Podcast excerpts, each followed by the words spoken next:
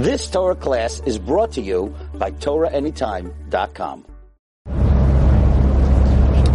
Okay, let's talk a little bit about Salika. We know that Salika would not denounce her belief in Judaism. She would not officially profess her belief in Islam.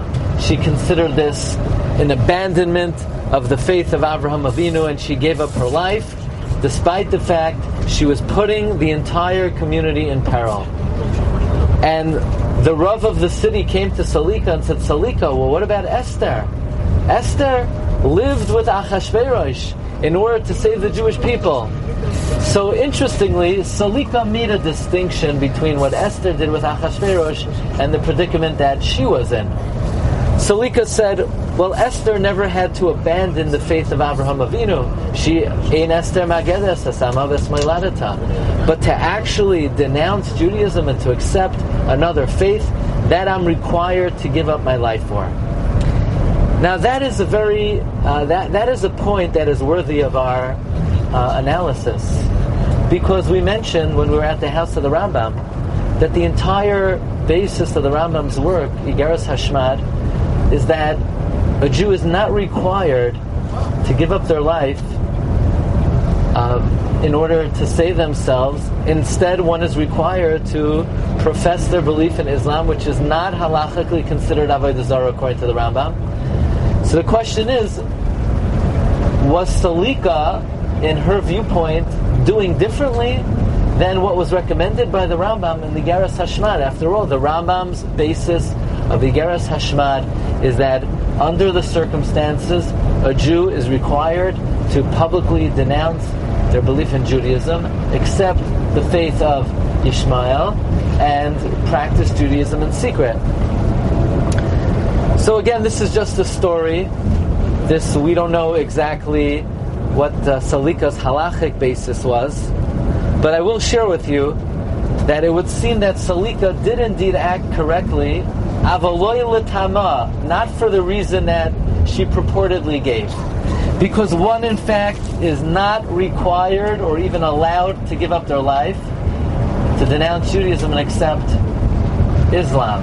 However, there's a very interesting uh, tshuva in the Shas Tshuvas Noda B'Yehuda uh, about a woman who was under, uh, the city was under siege, and the Jewish community was threatened, and they were in peril and the woman had the opportunity to save the city by having illicit relations with the general. If she would have uh, uh, lived with the general, if she would have been nival to the hegemon, she would be able to save the city. And the question was brought to the attention of Noda B'Yehuda whether this woman would be allowed to live with the hegemon in order to save the city, following the example of Esther Hamalka, who lived with Achashverosh to save the Jewish people.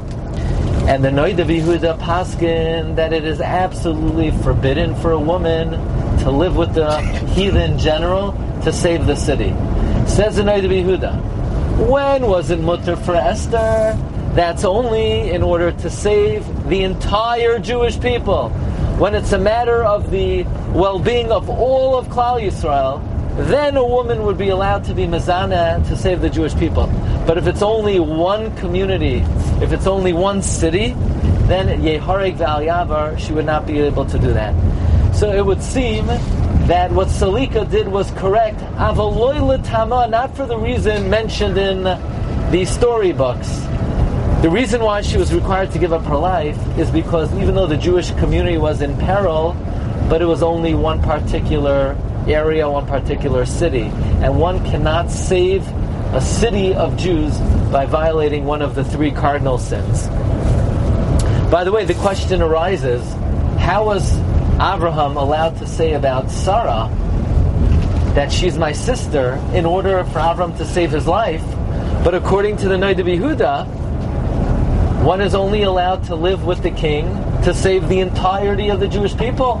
And here, Sarah was saying to Paroi that she's Abraham's sister just to save Abraham, but not to save all of Klal Yisrael. And an interest, right? You get the good question, right? was all of Klal Oh, very good. there's a concept and there's an idea that um, Mishpacha Singer was mechavin to, that Avraham Avinu, latent in Avraham, is the entirety of the Jewish people. And the proof is, Hashem told Avraham, I will make you a great nation. And Rashi says, Avraham. So the Mizrahi asks, Hashem promised Abraham, you will be a great nation. How is that fulfilled by Jewish people saying Elokei Abraham? It's a nice praise to Abraham, but how is it fulfilled The by we acknowledging Abraham as Elokei Abraham. The answer the Mizrahi says is God never associates with an individual. So how could Hashem say Elokei Abraham? How could we say Elokei Abraham? Abraham's only an individual. Says the Mizrahi, that demonstrates Abraham is not an individual. Abraham is reckoned the entirety of the Jewish people.